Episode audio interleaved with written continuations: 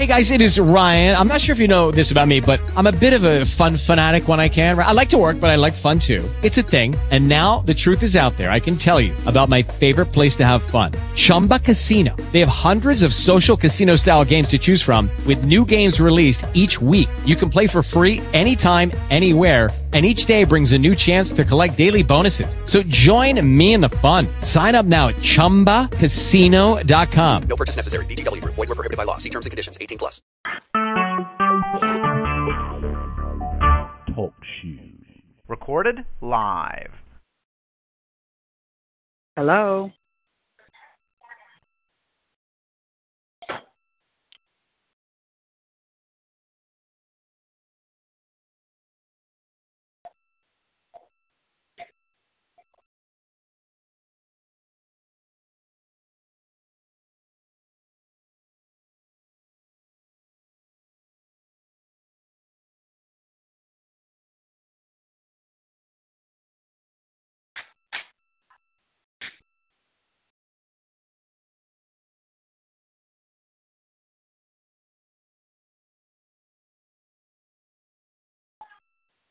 Hi, how are you?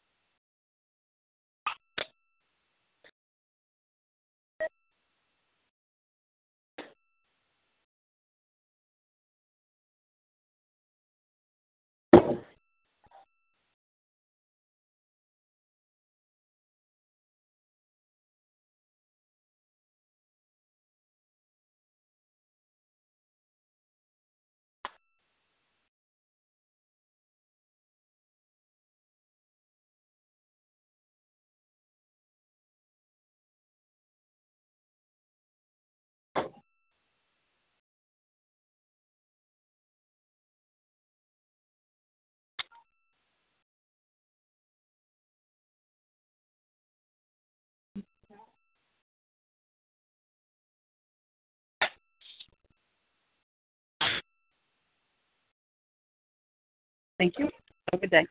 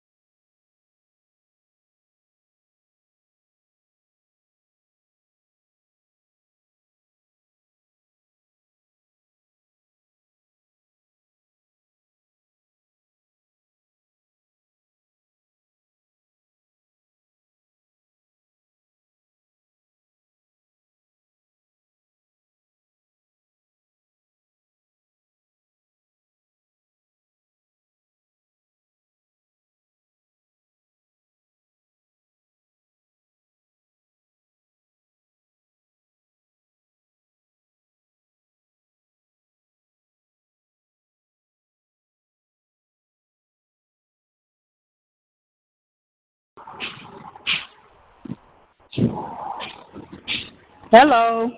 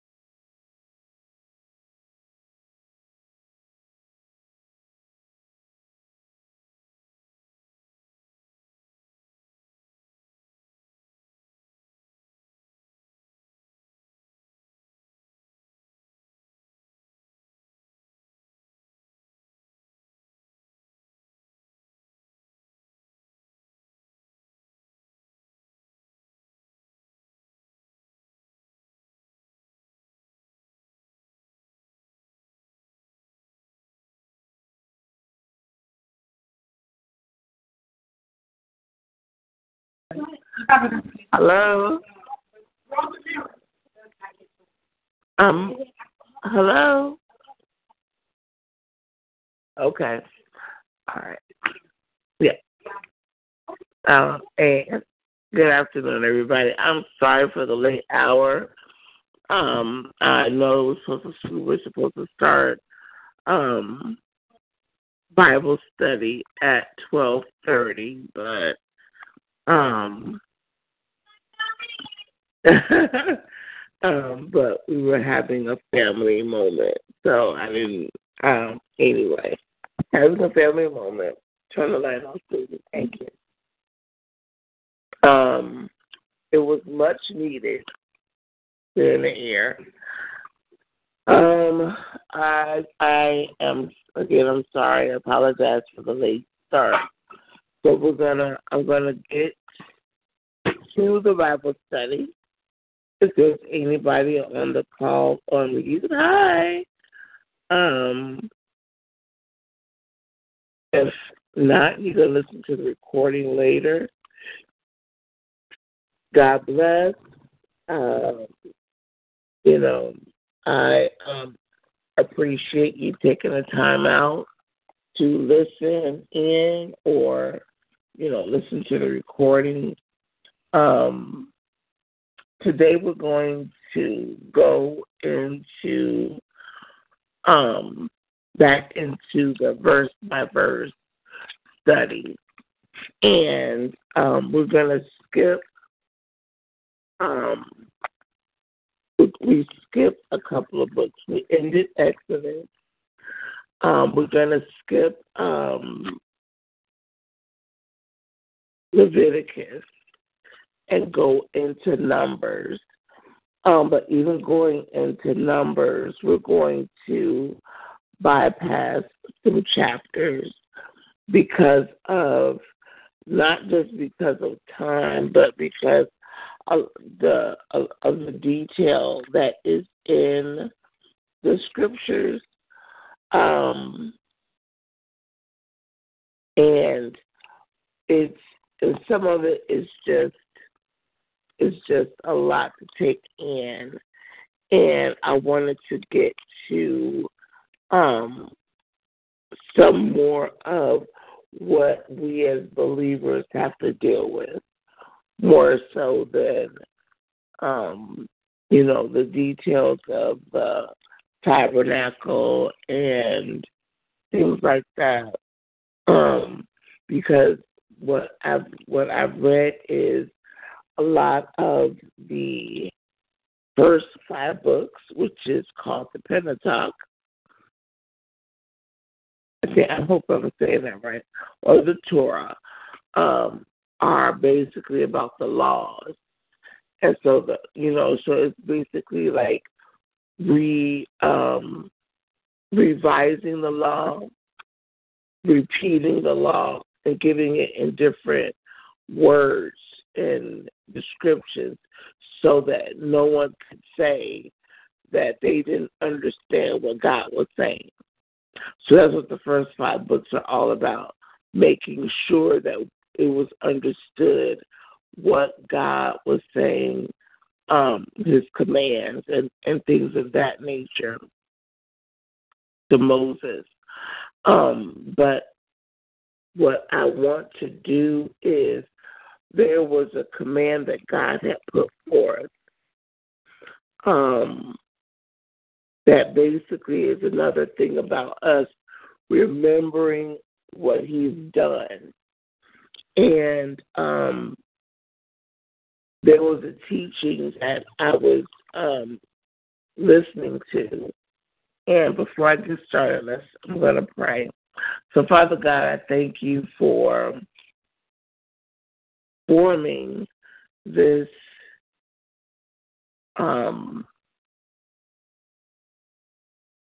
um, Bible study. Thank you, oh God, for letting us have this moment where we can come together and um, and just talk about you and learn about you. Um,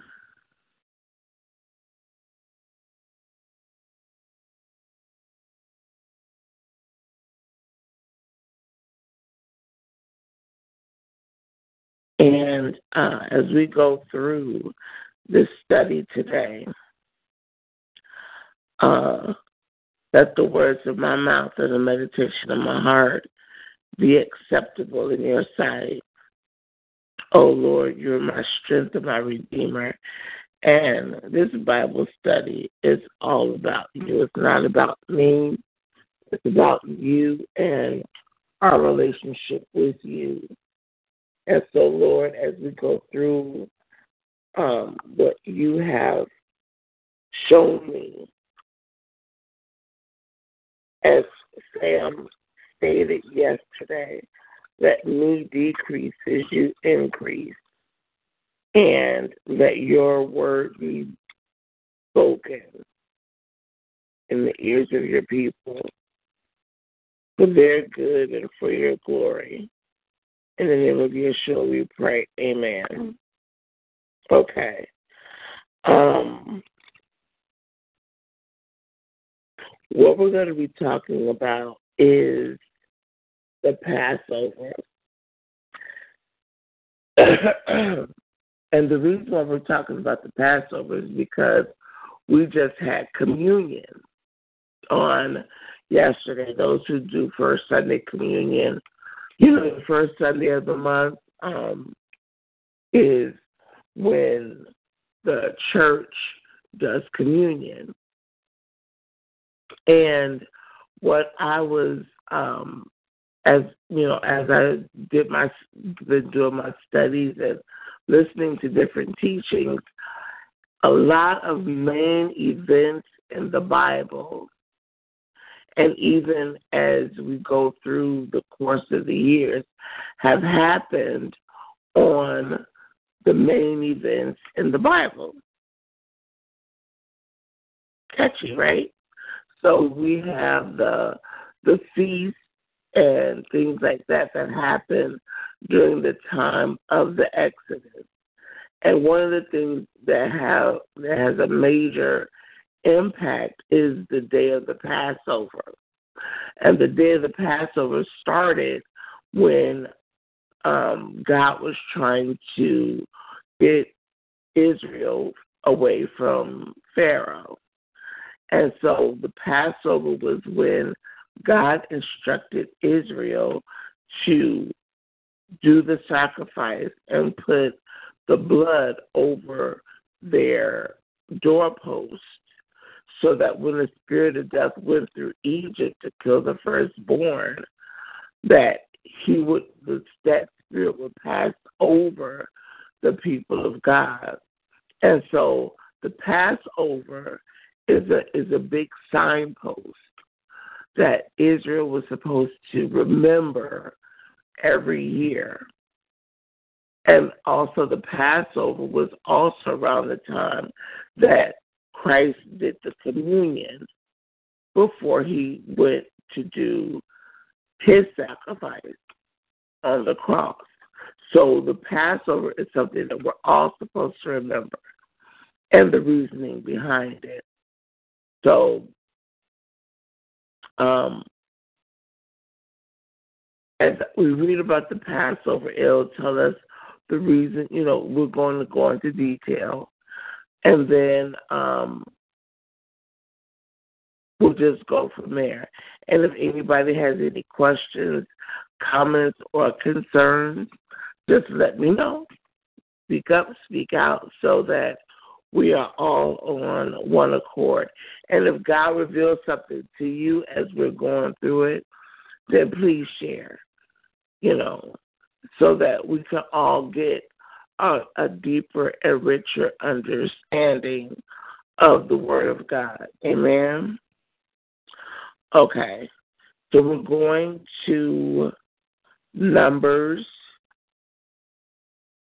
and we're going to read...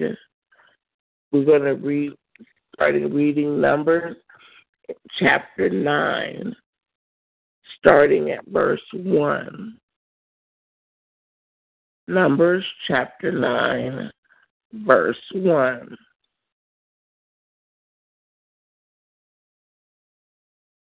Okay. Okay.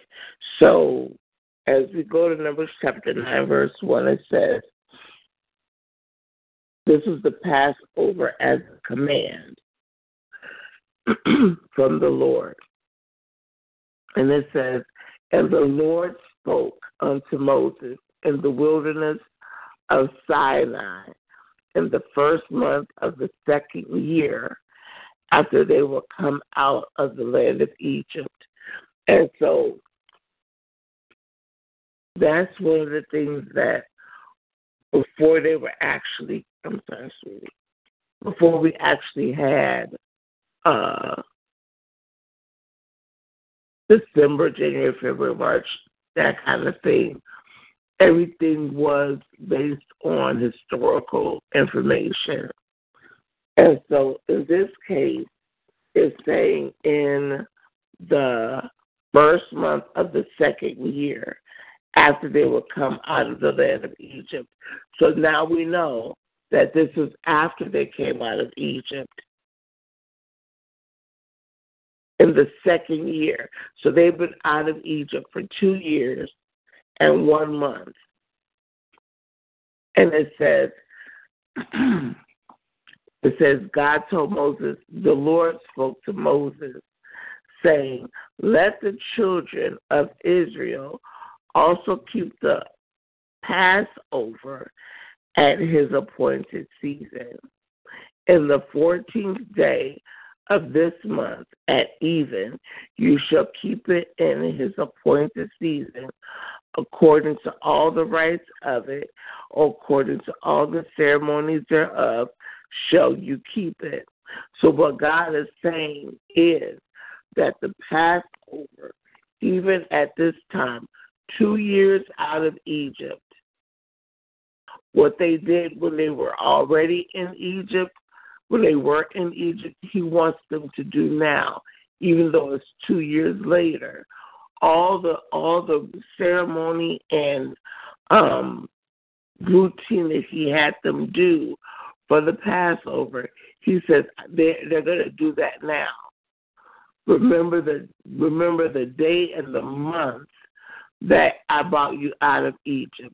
Remember that day and what you had to do, what happened, what you what I what I what I commanded you to do. You're supposed to do this every year. Okay? And so it says in verse four, and Moses spoke unto the children of Israel that they should keep the Passover. And they kept the Passover on the fourteenth day of the first month at even in the wilderness of Sinai, according to all that the Lord commanded Moses. So did the children of Israel. And it says in verse six, and there were certain men who were defiled by the dead body of a man, that they could not keep the Passover on that day. And they came before Moses and before Aaron on that day. And those men said unto him, we are defiled by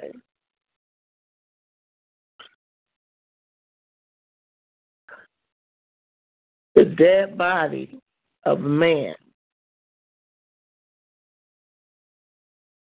Wherefore are we kept back, that we might not offer an offering of the Lord in his appointed season among the children of Israel? And Moses said unto them, stand still, and I will hear what the Lord will command concerning you. And it says, and the Lord spoke unto Moses, saying, speak unto the children of Israel, saying, if any man of you or of your posterity shall be unclean by reason of a dead body, or be in a journey afar off, yet he shall keep the Passover unto the Lord. The fourteenth day of the second month, it shall, it, I'm sorry, at even they shall keep it, and eat it with unleavened bread and bitter herbs. They shall leave none of it in the morning, nor break any bone of it. According to all the ordinance of the Passover, they shall keep. Okay. And so this is this is the interesting part as I'm reading this. This is the first example of why Christ had to come and show us and show us and give us revelation about the laws and commands of God. Because there are some things we cannot follow to the letter. Like, for instance, about blended materials. There is a law that states that you should not blend cotton, the different types of materials, like cotton and linen, and, you know, we got spandex and, you know, polyester and all this other stuff, that you should have pure material, one hundred percent cotton, one hundred percent linen. But in these, in this day and age, it's hard to come by anything one hundred percent. And even if you find it, can you afford it? And so God had to make allowances from even his word, knowing the end from the beginning, what we were going to have, what we were going to have contact with. He had to give us a way out. He had to give us um, uh, Um, what's the word I'm looking for, Lord? Um, he had to give us um, addendum. There you go. That state, and, and our addendum is the cross. Our addendum is what Christ crucified himself for. So God already knew there were some things that would make us, unfortunately, not be able to follow his commands um, one hundred percent. Not because we did not want to, but because we cannot. And so, you know, here he is showing us that, yes, even though you might be unclean by reason of, a, you know, the dead body, or because you're not, you're not where you're supposed to be, you're on a journey, wherever you are, The, the, there are certain things that you still have to do, and the Passover is one of them. And so in spite of whatever you're going through at that particular time, there are some commands that I'm telling you you have to do, and that there are exceptions that can be made, because I'm letting you know right now this is an exception. There's, there, you know, just like when Christ was walking with the disciples in the field and it was the Sabbath. Well, one, they weren't supposed to be walking to begin with. You, you could only go so far. And two, they were in the field and they were plucking food. You're not supposed to do any kind of work on the Sabbath. But Christ was showing that you still have to travel. He was showing that you still have to eat. And in the course of your journey, if you're on a journey and you're and you're caught between, you know, what you're supposed to be doing and what you have to do, then God is saying that you have to, you know, you, there are concessions that can be made that are understood, that God would be like, well, yeah, that makes sense. You you know, it's one thing to be at home every day, all day, and then try to do something. There's someone who's on a journey, in the middle of their journey, how are they supposed to, you know, do the command unless they stop and do everything they're supposed to do. So God is saying, I'm flexible.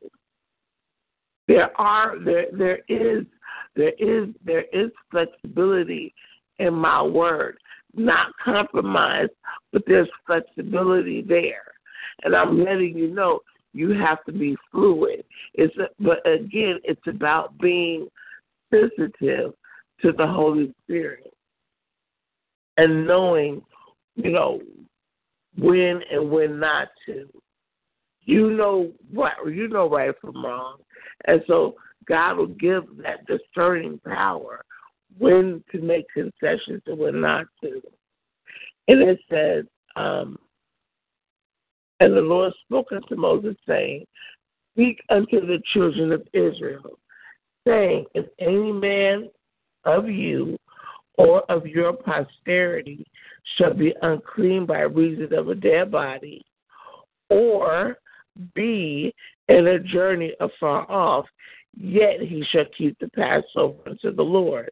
Verse eleven, the fourteenth day of the second month at even they shall keep it, and eat it with unleavened bread and bitter herbs. They shall leave none of it unto the morning, nor break any bone of it. According to all the ordinances of the Passover, they shall keep it. But the man that is clean and is not in a journey and forbears to keep the Passover, even the same shall be cut off from among his people, because he brought not the offering of the Lord in his appointed season, and shall bear his sins. And so this right here is saying, but if you're, if you're, like I would say, if you are clean and you are where you're supposed to be, you're at home or wherever, and you're able to do the the command to the letter, then you're supposed to do it. There's no justification. And if you choose not to, and this is what he's saying, and you choose not to do it, then you're basically putting that sin on you. There's there's no excuse for you not to follow the command of God, because you are you're not you're not hindered by anything.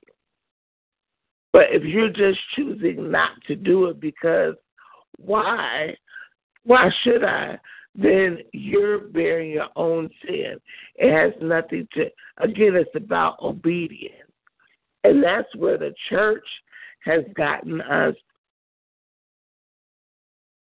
has gotten us so far from the Word of God, because they've taken grace and mercy and said, well, we have grace and mercy. We don't have to follow the commands of God. But if if God is saying this is for all generations, perpetual, like all generations, there's no cutoff date, then that means us too. So even every believer, every person that has set themselves apart and stated that I'm a child of God, we're supposed to be following his commands. We might, again, we, we might not be able to follow it to the letter, but we're able to follow it to a certain point. But for us not to follow it at all, that's showing disobedience. And that's what he's saying. That's why we have to study his word so much, because we are we are walking a fine line between being obedient and being disobedient. We have to we have to go back to the old standard, the regular standard of God, not just, oh, well, this is what we were taught, but are we being taught correctly? I mean, look at our education system now. When man decides to change something, he, he just changes it. It doesn't make it right. He just changes it. And God is saying, Go back and look at what I said from the beginning. In Revelations, it says, um, go back. He says, go back. Let me go to that part. And I never understood that when you read in Revelations, and he says, he says, this I have against you. And he, he's talking to the, um, and he's talking to the different churches, and he's letting them know, this is what I have against you. And I, I never understood why he had certain things against the church. But it was all because the church went against his word.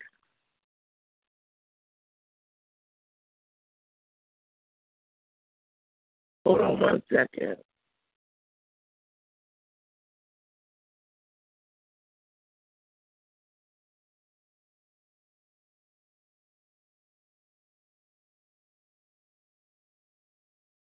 Because, I mean, he, he starts talking, he starts talking to the churches, and he lets them know, he says, you know, go back, I know your works and your labor, and he, he commends them on the things that they do, but then he said, go back to the first love. The first love is the word, the truth. Go back. Well, we as believers, we have to go back. We have to go back and actually start looking at the Word of God for what it is. And um, and when we don't do that, we do God an injustice because we are not honoring, we're not honoring Him for His Word. And His Word was made flesh in Christ. So to understand what Christ is coming from, we have to go back to his word. It's all connected. But because we we try to say, you know, it, it, it it's it's so easy for us to get hung up on one thing. That's why we have this this line, because it helps us go back and start looking at the Word of God afresh through the eyes of the Holy Spirit. And it lets us understand, you know, where we fall short. And, you know, we were able to be like, okay, we know what to pray for. We know how to ask God to reveal to us where we're falling short. And He will show it to us. Amen. So, um,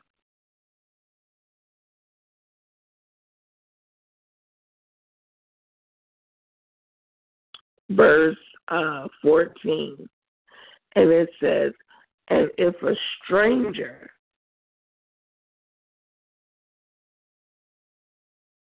it says, and if a stranger sh- shall shall sojourn, or basically travel among you, and will keep the Passover unto the Lord, according to the ordinance of the Passover, and according to the manner thereof. So shall he do. You shall have one ordinance, both for the stranger and for that was born in the land. Now, I, I, I highlighted, excuse me, hold on.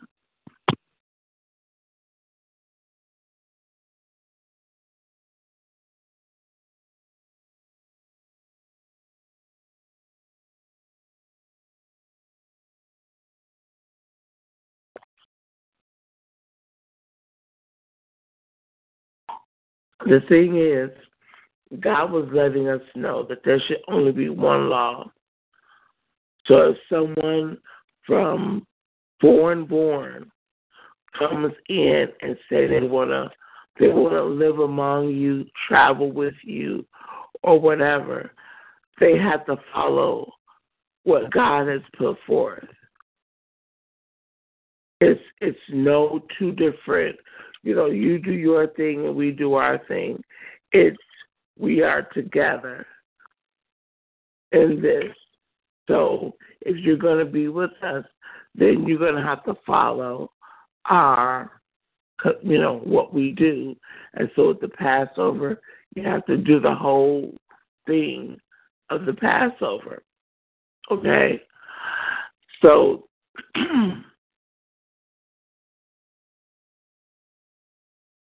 verse fifteen, um, going back. So that the last the last verse I read, verse fourteen, um, it references Exodus twelve and forty nine. And so we're gonna go back to Exodus twelve and forty nine because this is key. It really is. And even to this day, up until the last few years, this is what we did. Even this nation was one law. There was no, okay, now that um, now that such and such is with us, we're going to change the law to accommodate.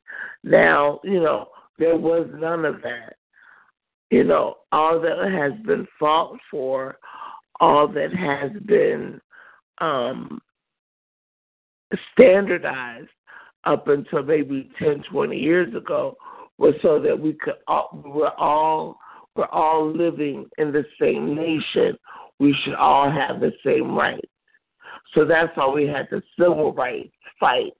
We were fighting for our civil liberties so that Black people living among everybody else would have the same rights as everybody else.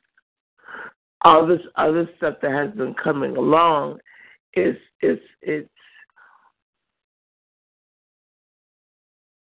it's it's out of order, pretty much, because there's no justification to change the laws now.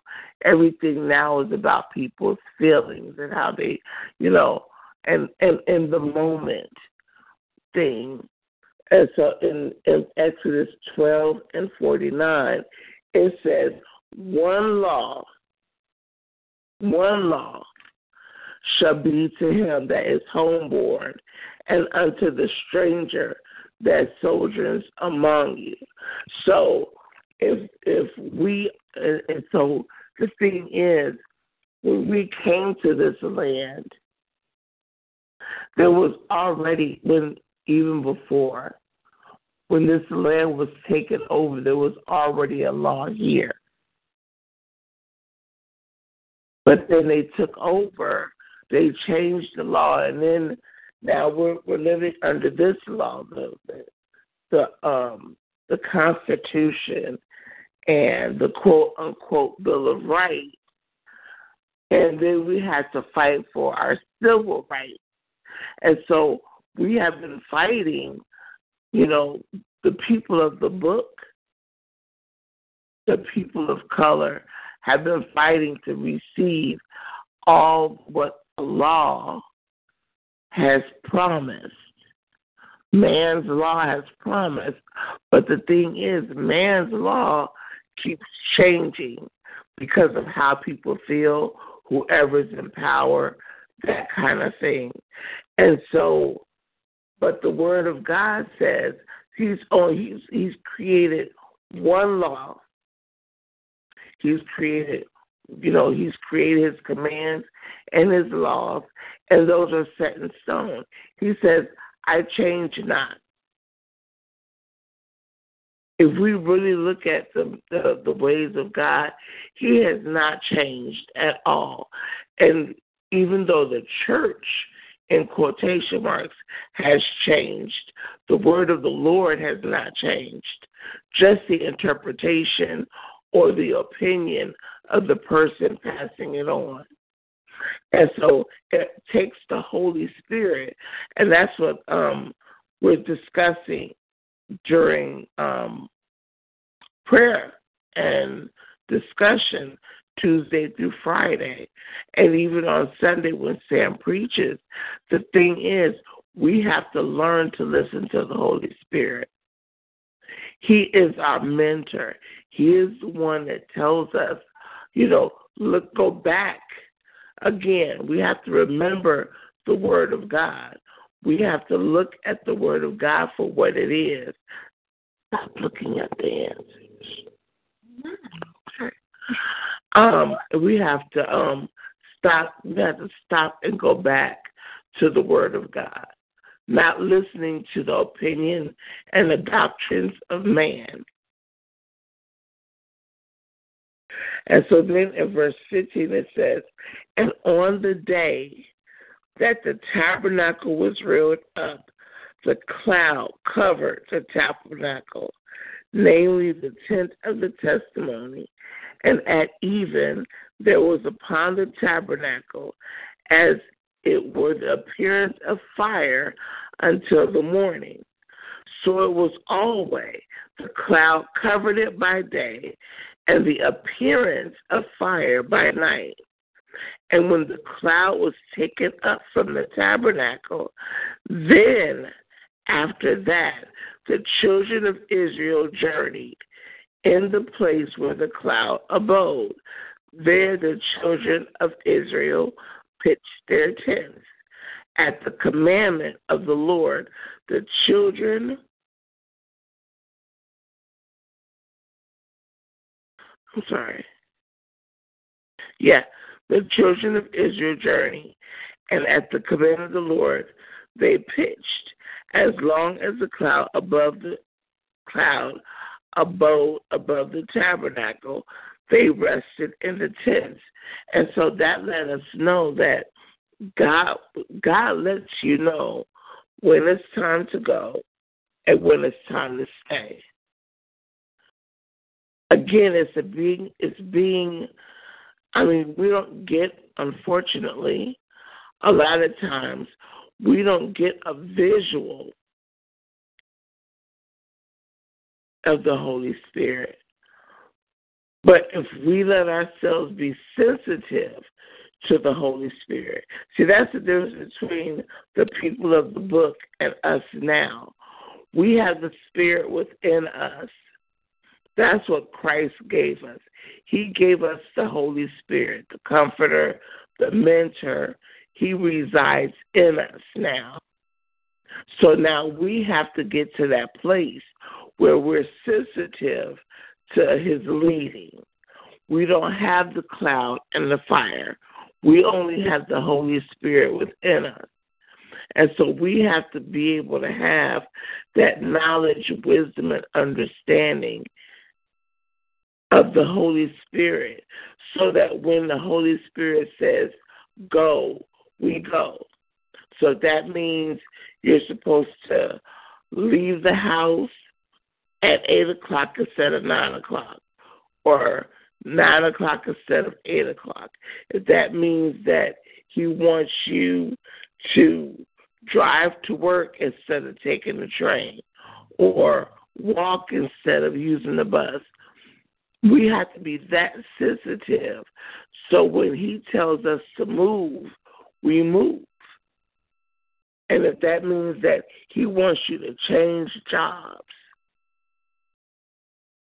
okay, it's time for me to change jobs. If He says quit today, then quit today.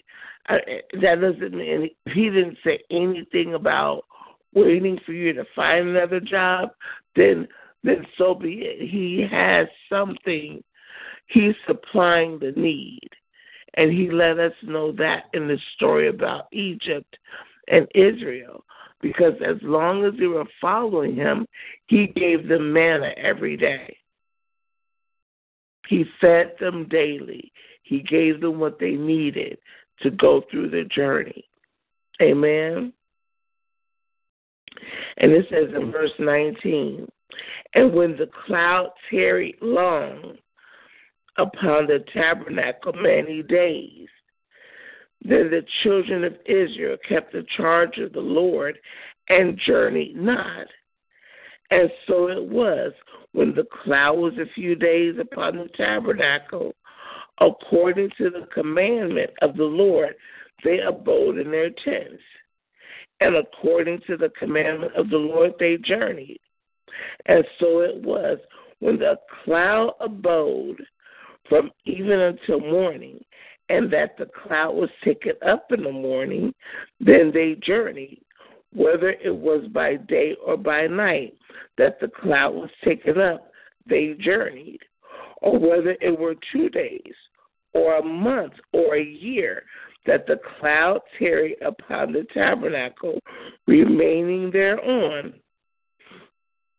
The children of Israel abode in their tents and journeyed not. And so that's what we were, we were just talking about. No matter how long, the cloud stayed there, because the cloud represented the Holy Spirit. It represented the Spirit of the Lord. And so the Lord said, as long as the cloud is there, that means that's my presence. And so as long as I'm there, that's where you stay. Don't go to the left or to the right. You stay exactly where you are, and you stay there until the cloud moves. And that's how we need to be in the Holy Spirit. We cannot step beyond where the Holy Spirit is, because it's the Spirit that guides. So if you're standing, if you're trying to walk, and, and oh my gosh, thank you, Lord.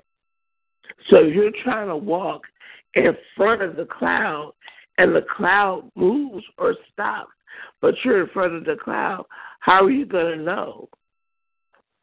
That's like a child, and you tell the child to walk next to you at all times, and the child walks ahead of you, and you turn the corner, and the child keeps straight.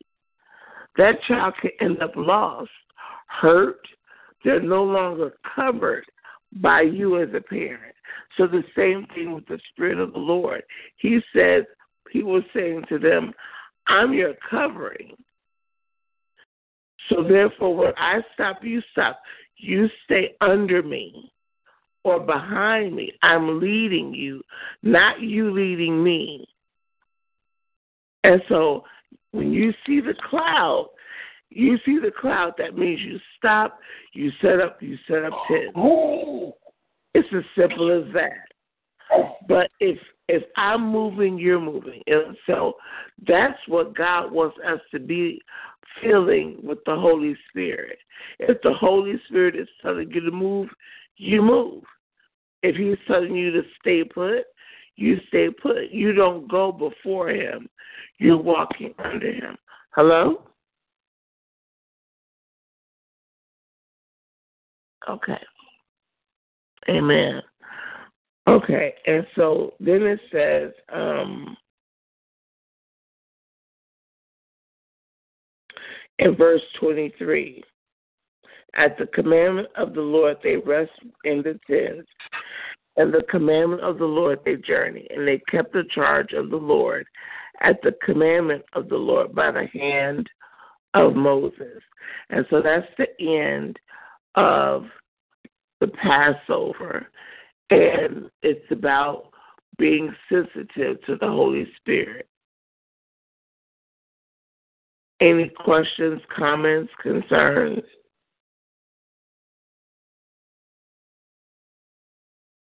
No, I'm good. Okay. How are you? I'm fine. How are you? I'm good. I am so sorry. I was late um, coming on. We were having a family moment. And so it was just like, okay, you know, we were in the flow of that, and I'm like, uh, I'm coming, here I come, hold on. So, but yeah, that was that was about it. But it's It's real. I thought that was, I, I've never read that chapter all the way through before. And so mm-hmm. it was, it's, it's kind of interesting that he had me read that, because I'm like, I've never thought about, even though I say that, I, even though I always quote the scripture, There's nothing new under the sun. It's like, wow, even the Holy Spirit is the same way. You know, it's just different, um, um, a different level is all. Instead of it being the, the actual God, you know, in the cloud, it's the Holy Spirit that we as believers now deal with. And it's, but it's the same principle. And we have to we have to look at it that way. We have to look at it that way. Amen. So, um, how have you been, ma'am? I have been doing okay. Um, I remembered yesterday during church, so I was like, oh, I was supposed to send Alicia the scriptures from, from last week. So I made a note. As soon as I find them on my desk, I will I will email those to you. Thank you very much. I appreciate that. I appreciate that. And um, there was somebody I wanted us to pray for.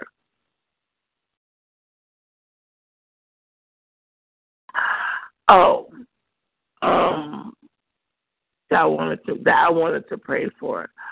I, you know what, I am um, going to have to talk with uh, Sam about it, but I want to start having a a woman's thing over the phone. I know Lisa does like the empowerment, but this is basically for the younger girls, mm-hmm. young ladies. Because it was so interesting. I was on the bus, and this, again, goes back to even um, the Passover and the, being sensitive to the Holy Spirit. I'm on the bus, and I hear this guy talking on the bus. And he's fussing at this person all the way, well, the whole trip, from the time he gets on until we get to ninety-fifth Street. And um, the whole time, I'm thinking it was a guy that he was talking to. But the Spirit, you know, listening to the Spirit of the Lord. Usually I don't I don't say anything. But the Spirit of the Lord was like, go talk to him. And I'm sitting there like, no. Why? Why would I, you know, like, you know, I'm like, no, I don't want to go over there and talk to him, you know. And so the Spirit was like, no, go talk to him. I'm like, oh. So I'm like hoping, you know, because I walk slow. So I'm hoping, like, he's going to be gone. I'm being honest. I'm telling you what the Lord loves, like we should say. So I'm like, um, by the time I get off the bus, and he'll be long gone, and you know, and so um, I get off the bus and show you how God has a sense of humor. The guy is standing right there. I'm like, doggone it. And I'm like, okay. I said, all right. So I, so I went and I told the so I told the guy, I was like, you know what? The the person that you were talking to is not ready. That's it. That's what I was told to say. They're not ready. Just continue to be their friend and be there for them, you know. And so he was like, yeah, but she. I was like, oh, it's a girl, because he kept saying, dude, you know what? You irritate me. You know, that's that's what he kept saying on the bus. That's why I assumed it was yeah, a that, guy. Yeah, that's, that's their thing. Yeah. And so he was like, no, it was a girl. And I'm like, oh. And so in a nutshell, the whole, he was like, he, then he gave it the whole, like half the scenario. And I'm like, but I didn't want to. I said, okay, Lord, you want me to hear the story. So, but the whole, but the whole scenario was basically the girl was the girl is caught up in a soul tie, with her ex-boyfriend or her boyfriend, her's going to put the description. And so, you know, and so that's what a lot of our younger girls are getting caught up in. Um, soul ties with their boyfriend and situation. And and it's like... And now, what do you mean when you say a soul tie? A soul tie is like not being able to let that person go. Okay. Like there's something holding them. You know, like usually, like, okay, so there's two different, there's two different, there's two different relationships. There are certain people that we can date. You date them and you let them go. It's just like, uh, no connection whatsoever. All right, whatever, you know. But then there's other ones where um, either emotionally or physically that person is tied to you because they, they connect, you connect. We as women connect stronger than men do. Right. And so it's, it was either something emotionally or physically that connects us to that guy. And so we, it's hard for us to let that person go. And so it's like that's what was going on with this girl. She either or both emotionally and physically connected with him, and so now she's she can't let him go. And that's one of the things that that's what we're we're not meant to date. A woman is really not meant, and that's why a man can have fifty thousand wives and be okay because he doesn't get that same connection mm-hmm. as you do, you know. And so she didn't want to, the guy that she's with has kicked her out the apartment they lived in more than once and cussed her out and did all this other stuff. But she, but after he gets in his right mind or whatever the situation is, and he apologizes, she goes back. Mm. And so that's that's what a soul tie is. Like, even though you know that person is not good for you, you continue to go back to that person and be like, well, there, well, maybe if I do this and maybe if I do that, you know, it's it's you know, we make concessions because of the tie, and we have to teach our young ladies to to learn the difference between something real and something where it's, you know, it's not good for you, and how to get out of it. You know what I mean? And because that's because that's creating a lot of of emotional wrecks mm-hmm. among our younger ladies. You know, because especially now they're they're starting so young, having, you know, physical uh, um, relationships and and things of that nature.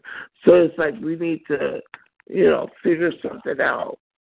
I need to, you know, on my end, or but I wanted to, you know, put that out there because that, you know, and and, and get y'all input on, you know, things that I can discuss, because I especially want to talk to our college girls and our high school girls, you know, because that's where it usually begins.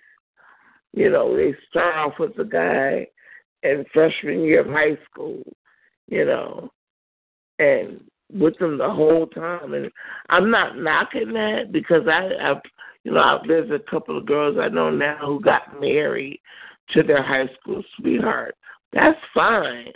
But the ones where you're now shacking up and, you know, it's eight years down the road and you're still, like, just living together. Yeah, got okay. three kids and, mm-hmm. Yeah. So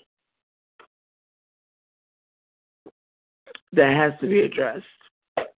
But That was the end of the Bible study. And I still did an hour, and I was late. And I again, I apologize. But, um, but yeah. Any any questions?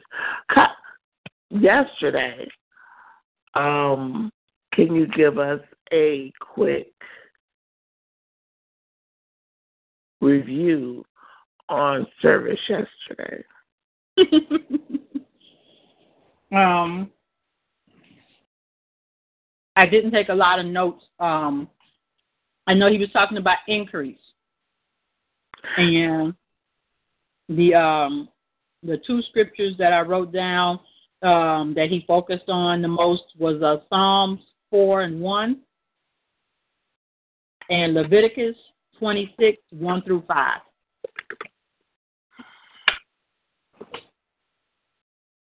Because I know he will say that we need to decrease so that that the Lord can increase.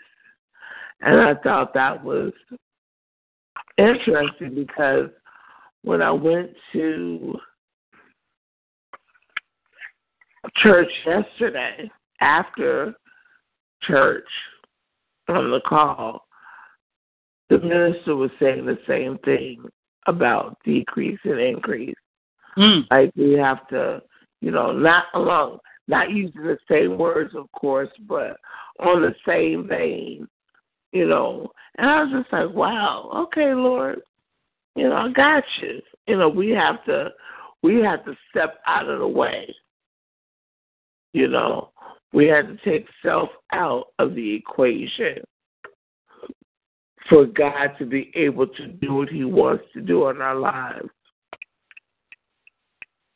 So, I mean, that's hard because we want to be in control. Yeah, I was going to say, said and done.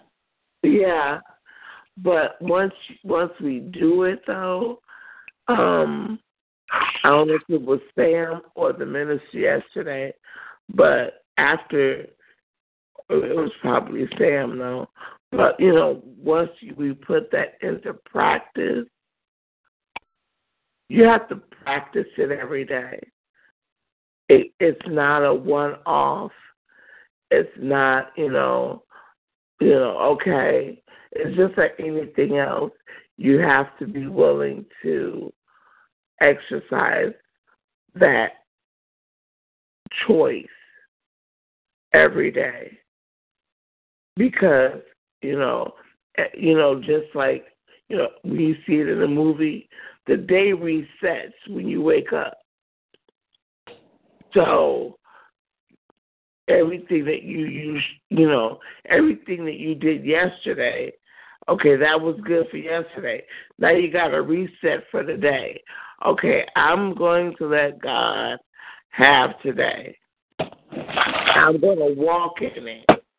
Consciously make the choice to let him have today, you know, and we have to, you know, and exercise it because the thing is, if we don't exercise it, it's not going to work. You might choose it, but if you're not exercising it, it's it's just really being you, you're not doing it, and so it's like, oh, okay. All right, and, he, and the thing is, God will ask us. He will, he will, he will, he will put something. You know, we will come up against something. The enemy too will do it. He'll bring something up against us, and we'll be like, he's. And both God and the devil are looking at us like, so what are you going to do? Are you going to let God handle it? Or are you going to handle it? Or are you just going to, you know, so it's like you have to make that conscious choice. Okay, God, what do you want us to do? You know, what, what are we going to do with this right here? You know, because I kid you not, my assignment at the job is over. So I no longer work nights. So, oh, that was a um, temporary job. Huh? That was a temporary job?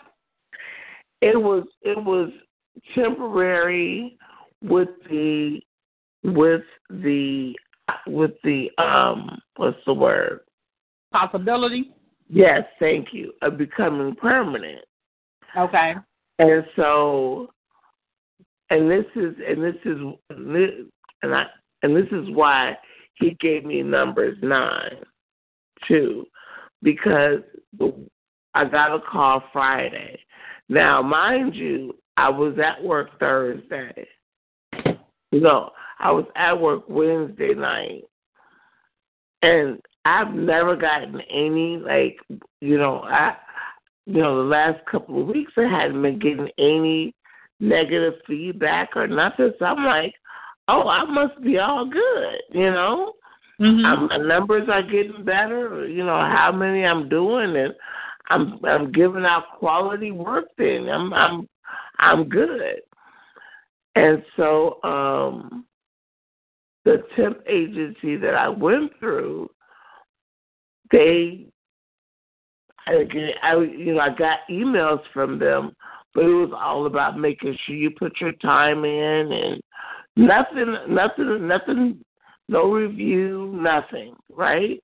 So mm-hmm. Friday I get a call. And she says it just like this, Felicia.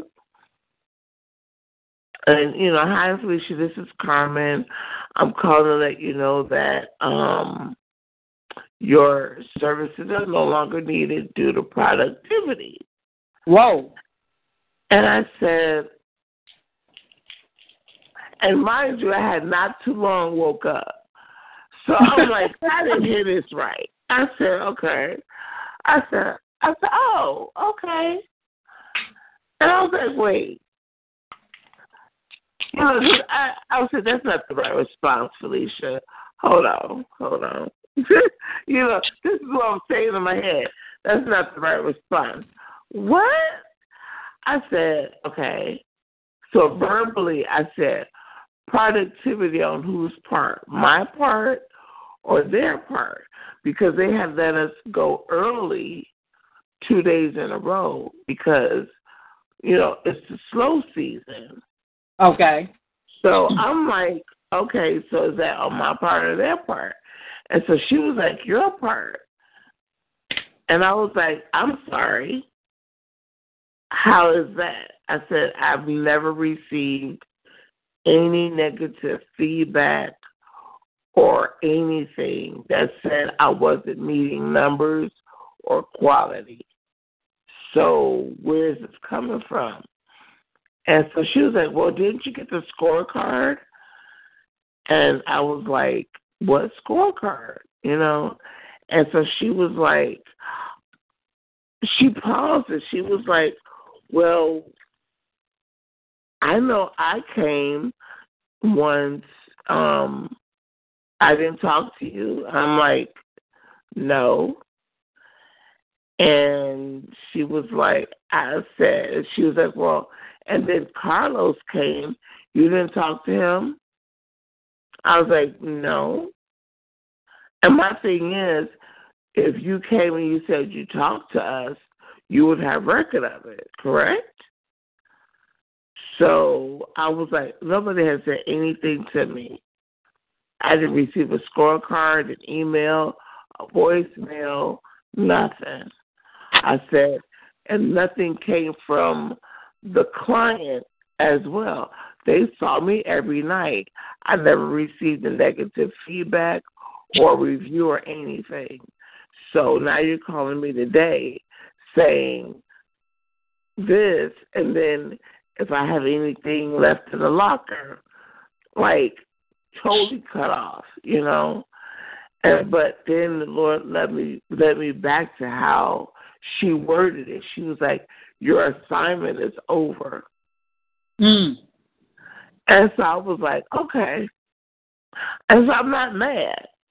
You know, I'm not mad. I'm just like, the one thing I want cleared up is you never said anything. You never let me know that I was not working up to standard. Right. You know. And so, but when she said that time was over, I'm like, okay, Lord, what was the assignment? Because, like, several things happened back to back in, like, the last two weeks. And so I'm like, well, which one was the assignment? I was like, you know what? It's not meant for me to know. Okay. So I'm good, but now I'm, like, back to square one. Mm-hmm. You know? And so it's like now I'm like, I feel like I'm, like, at touch. You remember the show Touched by an Angel? Mm-hmm. Where it's like, okay, now the next assignment is what? And what am I supposed to do? But, you know, until the next assignment. Like, all right, Lord, I need, you know, I still need to pay bills. I still need to pay mortgage. Right. I still need to buy groceries, you know. So now, were you able I, to collect unemployment? Were you working there long enough to collect unemployment? I don't know. I'm going to find out. I'm going to find out because I don't know if it was six weeks or not. Okay. So I'm going to find out. And if so, I mean, hey, you know, I'll I'll, I'll go and file unemployment this week. I just wanted to, you know, before I did that, I wanted, because she's just going to get back to me about the scorecard thing and what happened. But I'm just like, okay, you know. Is it so possible I, to do another assignment? Um, that's what I'm going to have to find out. Like, does this affect me going to, because they do, you know, where I was at was more than, you know, was only one client, but will this affect me going to any of their other clients? Mm-hmm. You know, so I just I just thought it was really interesting how that came about, because I, you know, and the, and the thing was, and this is and this is also how I knew that it had to be, um. not only me being at peace with it, but seeing how they did everybody else, because there were a few other people that I know were having, you know, that they had said, well, you need to bring your numbers up. That was another thing. You heard them tell them that they weren't making their numbers. You okay. verbally, like, so it's like for them not to, for me not to get that, I'm like, oh, then I must be doing good. You right. know? And so they were, like, giving them the option of trying other departments because they were not making their numbers. So I'm like, well, I didn't get that option. Mm-hmm. So I'm like, I must be doing it okay. You're not giving me, you're not saying, well, let, let us try to put you somewhere else because you're not fitting here. I never got that talk. So I'm like, oh, okay. Then no news is good news. So, but yeah, that's neither here nor there. I never got that talk or that move. So I'm like, well, that's, this is, my assignment is over. So, mm-hmm. but yeah. So I'm just like, all right, Lord, here we go. You don't have anything in the locker, do you? The only thing I had in the locker was a skirt, and they can have that. I'm not going all the way downtown for a skirt. Okay. Uh, yeah, I had I had took a skirt down there just in case I wanted to wear jeans, mm-hmm. you know, and I would throw the skirt on because you couldn't wear jeans unless it was a Friday. But I never did, so it was just a regular black skirt, nothing expensive. It was only like ten dollars. So okay.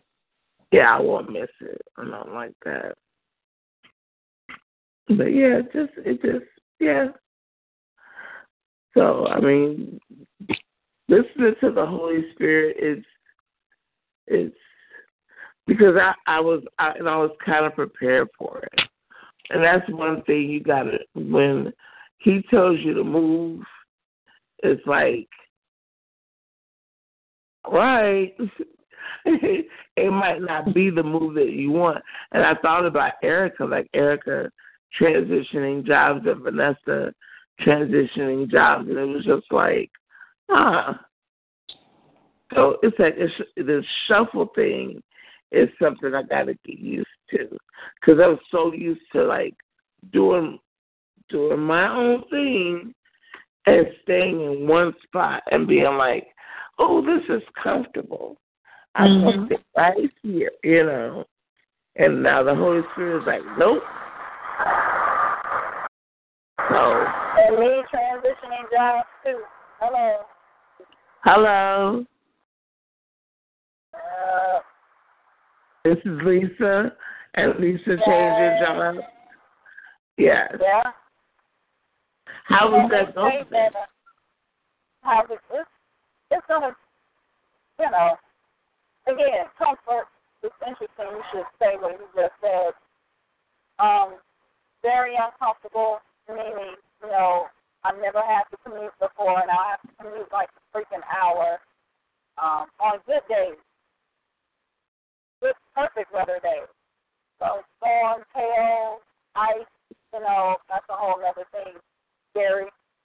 Um, the neighborhood, I've never had to teach in such a low poverty neighborhood before, right across from what we would call the project.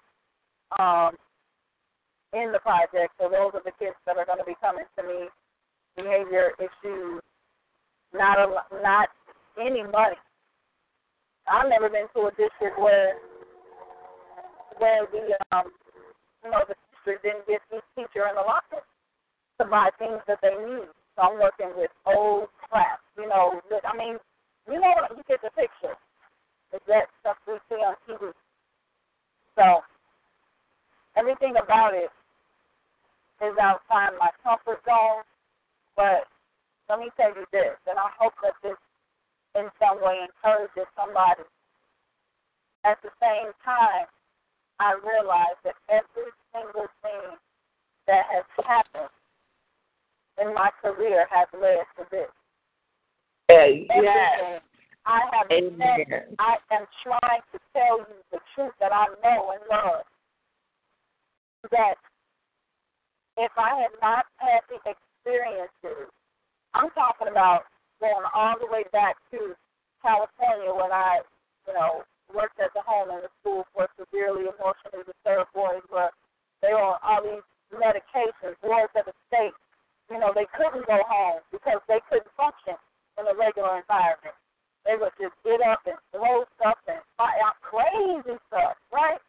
Um, that in, that educational environment and the home for that, um, you know, south, you know, south side, east side of Chicago, um, that that type of environment, um, you know, New Legacy is the biggest thing because New Legacy, I had all boys. Most of them had very interesting home situations. We'll put it like that. Very interesting home situations. Um. Every single thing that I, I mean, with the school, opening it with with donations, just, you know, from the uh, from the conference and everything, not much money buying everything from scratch. That Pam says, learning how to make it do what it do. Every single thing that I've experienced in life has led up to this moment.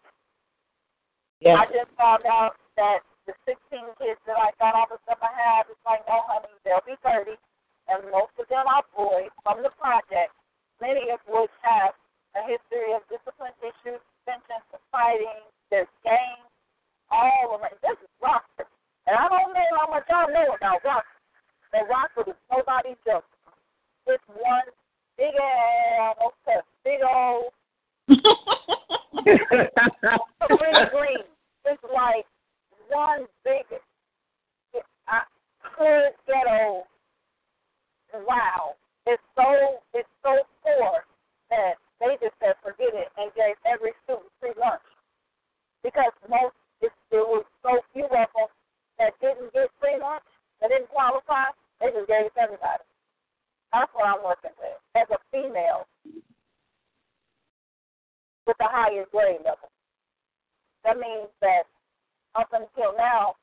or whatever has been done or not done, I got to deal with that right now because I'm the end of the line for these kids before they go to middle school. So every single thing has led us to this point because this is the biggest challenge that I've ever faced in my life. This but you know what, though? It's not really going to be a challenge. And you can't, and the thing is, I need you to not go in with the mentality that it's going to be a challenge. Because now you're going to be, because now you're going to be contradicting your own self. Because you're saying God prepared you for this, which is what He did. Just like you were saying, he, you from California until until New Legacy. That's what you've been dealing with. So uh-huh. You're prepared for this this this level that they've thrown at you. God put these these particular thirty. It was from sixteen to thirty. There's a reason why it went from sixteen to thirty. It's the reason why it's all boys, and it's just you dealing with them. Because God already knows that you can handle double the issue. He already knows that. When you, if you go in knowing God already gave you the the tools for it, those thirty people, you're going to impact in such a positive way. Because, yeah, girl, you right. rough and tumble. You rough and tumble. I mean, and you go in there, you know, you go in there rough and tumble. You don't have to go in there, you know. Let me put it like this. And I got to laugh. But me and you are totally different. So you can't go in there like me. You got to go in there like you be talking. You know, you got, you know how you go in. You can go hard. You got to go in there hard the first day. And it's not even an act. That's just how you are. Whereas me, if I tried to go in as you, it would be an act.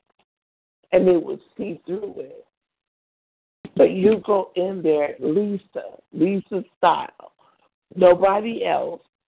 Now, hi, my name is Lisa Butler. And, mm-mm. You know, this is, you know, go in there just how you she go said, at anybody hood. Else. She's trying to be going in hood. Exactly. I was trying to say, I said, go in their hood. Oh, I yeah. didn't well, want you know, because it's not I, good. You know, I walk that fine line between ratchet and bougie anyway half the time. So, and that's what I and and that's it. Because you're gonna have to lean on your ratchet side so that they understand that you're not a pushover. Yeah. Oh, no, y'all know, no, no, no. Because yeah. like, like when you started New Legacy, when you, when, on the first day of New Legacy, you was like, you know. Hi, you know, Lisa Butler, Miss Butler. No. Go in the first day, like, do it off of principle with the bat in your hand and, you know, just just yeah. letting them know straight oh, up yeah. who yeah. you are. Because the thing is, the respect that you have been given is because of the of of you being true to who you are. Mm-hmm. So don't let them, you can't, you know, you, you let the Holy Spirit show you the best way to start the first day. And then from that point on, they're going to love you from day one. Because what they're looking for is somebody real enough yeah. to love them where they are yeah. and care yeah. for them where they are. And you know how to do that.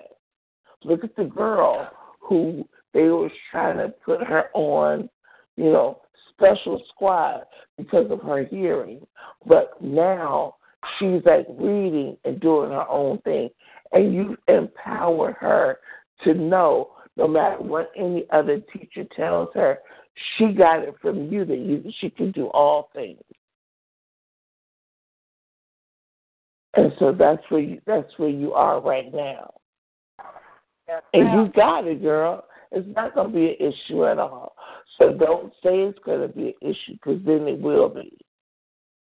Well, I'm excited. I'm looking forward to it, because one thing I've always said about teachers, about teaching, I guess, is anybody can go in and take a group of students who are already advanced or already on level or whatever, and just do their thing with them, right? Because then it's, it's a cakewalk. It is. It's gravy. But the, to me, this is just to me, the hallmark of a teacher, a real teacher, a good teacher, is when you can take somebody out the muck and the mire, whether that is academically, socially, spiritually, emotionally, whatever, and bring them up. To me, my job, somebody asked me what I thought my job was, and I, the first thing that I say to you is, it's not, I mean, yeah, I either teach social studies and science and blah, blah, blah, blah, blah, blah. That's not my first job. My real job is to inspire. That's my job, is to inspire. Because if you do not inspire those children to want to do and to want to learn, I can sit up there all day, six, eight, ten, fifteen hours a day, I'm blue in the face, whatever, and they're not going to catch it. You have a teacher's job is to inspire. Yep. Because once you inspire, then they become motivated, and then they'll be begging you to teach them. Exactly. You know, so um, I'm not, uh, you know, I'm not, when I say challenge, I mean, it is a challenge. Because a challenge is simply a situation or a circumstance. That, okay, Lisa, are you opening up a bag or something? Uh-uh, that was me. That was me, sorry. Oh, okay. Okay. So, no, I, a challenge to me is simply a situation or a circumstance that requires something more of you than maybe what you have previously put out. And in the end, when you overcome it, you become better. You become sharper. You become more advanced. So that's why I say it's a challenge to me, because mm-hmm. it's a challenge for me to pull out everything out of my tool belt that has been placed in it. And as a result, I cannot help but become better. And then in turn, those students will. So mm-hmm. I'm I'm looking forward to it. It's almost like a like girls trip. Girls, what's the movie Girls Trip? You know, like everybody's talking about the movie, and I want to see the movie. I want to see the movie. I want to see this movie. I'm excited to see how it's going to turn out. You know, and and I can't I can't be. I just got to be me. I don't know how to be any anything other than that. And um, I'm not that, you know, I'm not the cheesy, oh, you know, I mean, I did that the first day of New Legacy because it was my school, because I knew all uh, the students already. So I knew what I was dealing with, and I knew who I was dealing with, because those were all my babies. Those were all the things, you know, I didn't have to do the same because they were all my students at one point or another, except for the babies, most of them. Uh, but, but this and through here, as my granny says, oh, I already know. I can't go up in there skinning and grinning and cheesing the first day. They'll be like, this chick right here. You know? But at the same time, I'm not going to go in hardcore and mean and all of that stuff either. They don't need that. They get enough of that crap at home. They need some. So it's always the dance. It's always the, you know, walking the fine line and finding that happy medium. And, um, And, and since that's my personality anyway, it's kind of like half and half, like there's half tea and half lemonade drink. I'm a little bit of both. And so both of that is going to have to come out. They will know day one, do not play with me. Please do not play with me. You're not doing that. And I tell every student on the first day, do not stay with me. This is this ain't what this is. With the eyebrow going up. The right one. It's, it's the right one, because the left one don't do it. It's just the right one. It's right. You know, don't play with me. This ain't that. You know, and I always, the first day of school, I always have them write a paragraph on respect. And what do you think respect is? So you ain't going to disrespect me up in here. And I'm not going to disrespect you. This is my classroom. I'm the boss. I'm the chief. You are the Indians. However, we are a family. We are a village. So you're not going to disrespect me, and you're not going to disrespect your brothers and sisters in here, because we are a family. And the first thing that I do is foster a sense of community and family, and I make my students responsible and accountable for one another. They want. They want. Because you got to do that first. Get that discipline under control first. Get that classroom management day one, because they, they sizing you up. They talking about, y'all hear them? Y'all hear them? I know y'all hear them. They talking right now. Right now, trying to figure out who, who's the teacher. And I'm going to go in there, and I'm a, and I ain't going to be, mm-hmm. I hear them. They talking right now at the house. I hear them. Yeah. When's the first day of school? August twenty-first. Oh. Yeah. August twenty-first. So this week, Tuesday, Wednesday, Thursday, I have um, new teacher orientation, wherever, somewhere in Rockford. I have that. And then um, I have, I'm a, I'm a bag of chips on it. Oh, and then I have, um, so, I mean, that Friday, I have to, I have got to finish getting my classroom together. So that's what I'm going to do on Friday, and then the, uh, the next couple of days and next week, I'm going to get my classroom in order, which is an abundant task, to say the least. And um, the same beginning of next week, and then Thursday and Friday of next week, I have professional development at the school, and then Monday is the first day of school. Wow. It's that room. Dang. Yeah. And it's really interesting. It's an interesting place, because I have so much going on personally. When I tell you that this is nothing but a faith walk for me, this is nothing but it. Having to focusing on my job and doing it in the spirit of excellence. Going with all the background noise that's going on and the instability that's going on personally with me right now, yeah, this is interesting. Which is why I said there comes a point in time in everybody's life when you will be tested on what you say you are, what you say you want. You will be tested. You will be taken to task on that. And the angels are watching to see what are you going to do when your back is against the wall? What are you going to do when it feels like everything is falling apart, but your ass still has to perform? What you going to do? And yes, it's like the gladiator. You're the gladiator, and everybody all of Rome is watching to see if you're going to slay that tiger or that lion.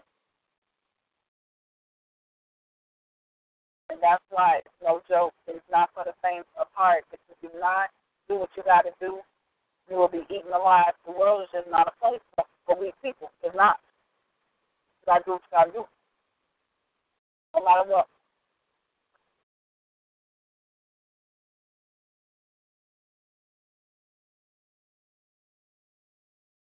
Mm-hmm.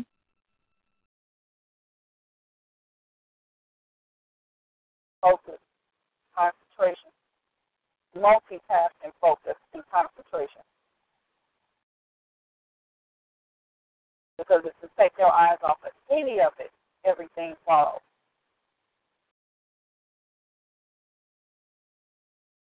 Right? But I can't complain, because I live a great many of my years in a lot of comfort. Didn't have to work for much. Everything was given to me. I had it inside of me, but I never really had to pull it out because I was so protected. Very interesting circumstance, and God is like, well, I called you to be a leader, honey, but you're going to, you got to toughen up a little bit. I got to put you out there a little bit. You've been protected. I'm taking everything off. You're about to go out there naked. I'm taking everything and everybody from around you. And now you got to go out there in the bush and do this right to passage and slay the, slay the lion so you can be a leader like I called you.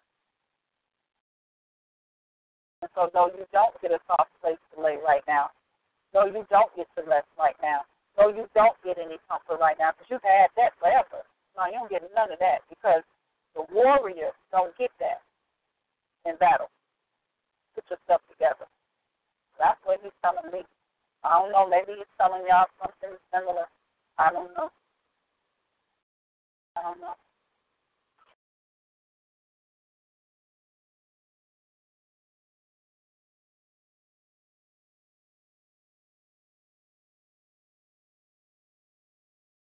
Um, the thing is, is, I realize that it's bigger and it's much, it's much bigger than just this classroom full of fifth graders. The rubber is meeting the road right here. And, um, you teaching, you said you teaching fifth graders? Mm-hmm. Yeah. Yep, it was either third grade or fifth grade. So when she said fifth grade, I was like, yes, I didn't even ask her. And in my mind, I was like, how did you know? How did you know? How did you know? How did you know? I was like, please, God, no third grade. I can do it, but I just I just like older students. And because what happened was, there was the, I noticed I, the third grade position was given to a first-year teacher. Like, this is her first job ever. She just, she's like twenty-two. You know, so I think that she kind of gave the younger ones to her, and and she knew to give me the older kids. I'm like, all right, y'all, let's get it popping. I'm so excited. Mm-hmm. What is that? My mother told me, she called me the other night. She said, okay, I want you to watch. And I can't even, she said, I want you to watch Freedom Writers, Dangerous Minds, The Principal, Stand and Deliver. I was like, wow. God, the substitute, every, every minute. I was like, Ma, come on, man. Like, yes. I, I kid you not, when you first started this conversation, that's what I was thinking about. The Principal, Stand and Deliver, Morgan Freeman. But the thing that's so funny is I watch those movies all the time anyway. I watch them all the time anyway, so I've already, like, that is fresh in my head. You know, I said, well, Mama, I don't, because, you know, all of those movies were high school. They were all high school. I'm like, these are fifth grade, they're ten, they're nine and ten. Jesus, I, I hope I don't have to go to Dangerous Minds route with my nine-year-old.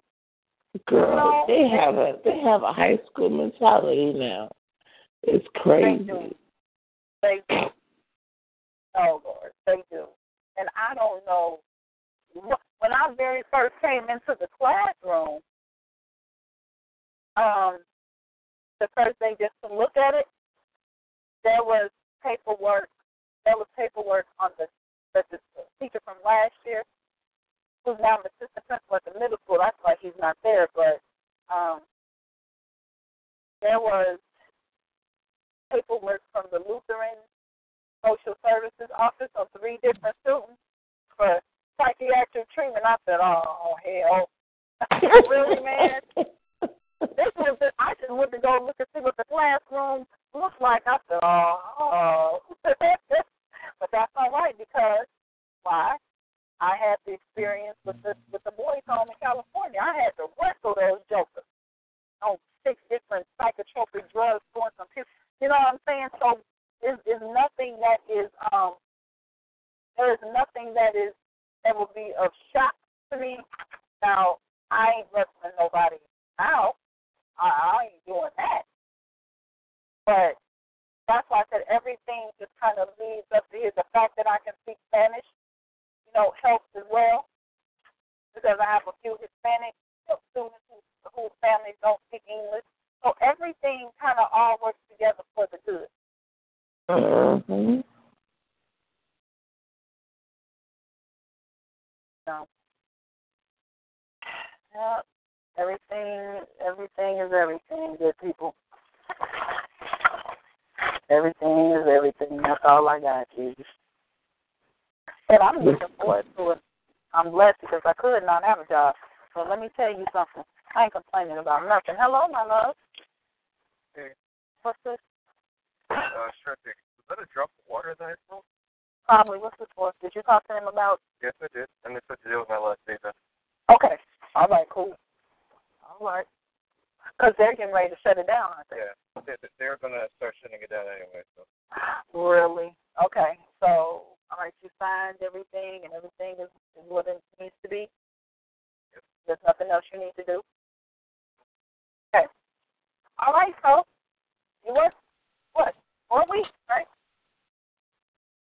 And so, how do you feel about this? Continue what he said. Okay, now, uh, okay, Lisa, you know you're not on mute, right? Oh. Oh.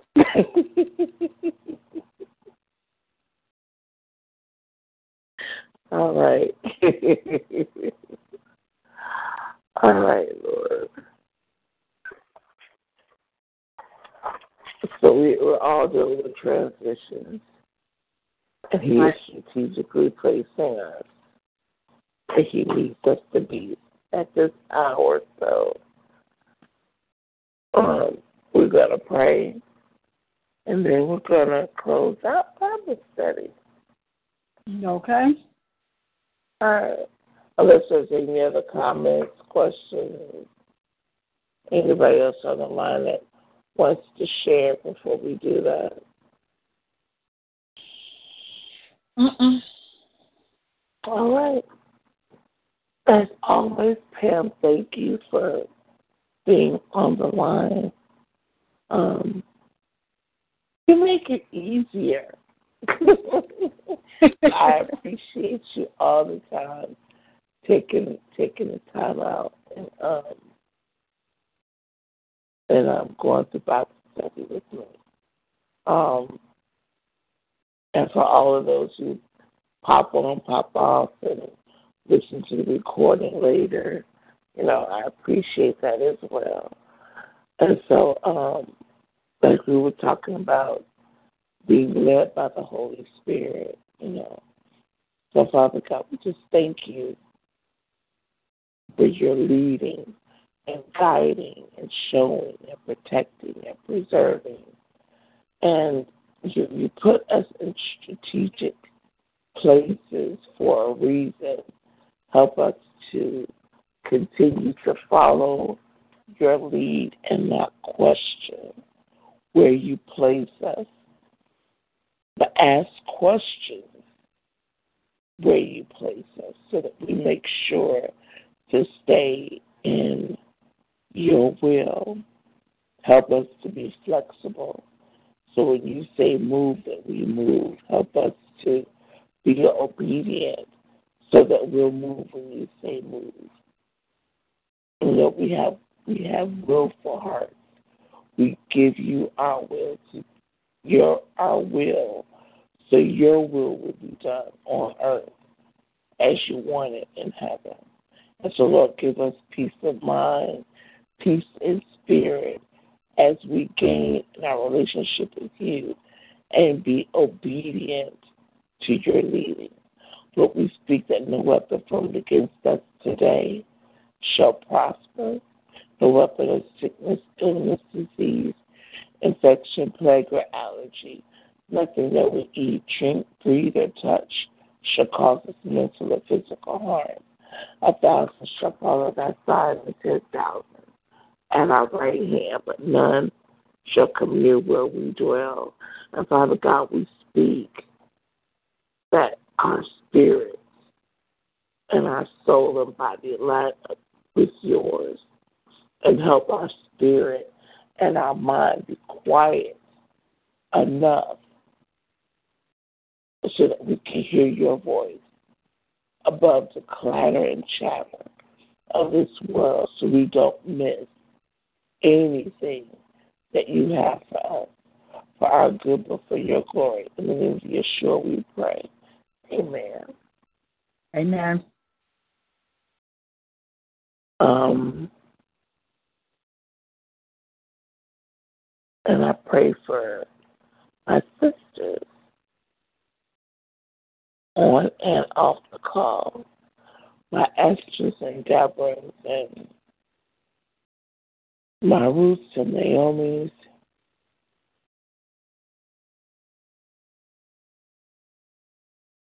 Lord, just help us to continue to be the woman of God that you have called us to be. We are nurturers because that's how you created us to be. To help us to be strong in spite of our emotions, in spite of our drive. Help us to lean not unto our own understanding, but in all our ways acknowledge you as you direct our path. Watch over our men of God, our Adams and our Boazes, our Davids and our Solomons. Watch over them, oh God, so that as they walk circumspectly around every trap and snare, that their logic does not outweigh your word, that their logic doesn't hinder them from being led by your Holy Spirit, and help us to balance each other out as we give ourselves willfully unto you, especially those of us on this call, oh God, who you have called for a purpose, as we go out to do the ministry that you have called us to do.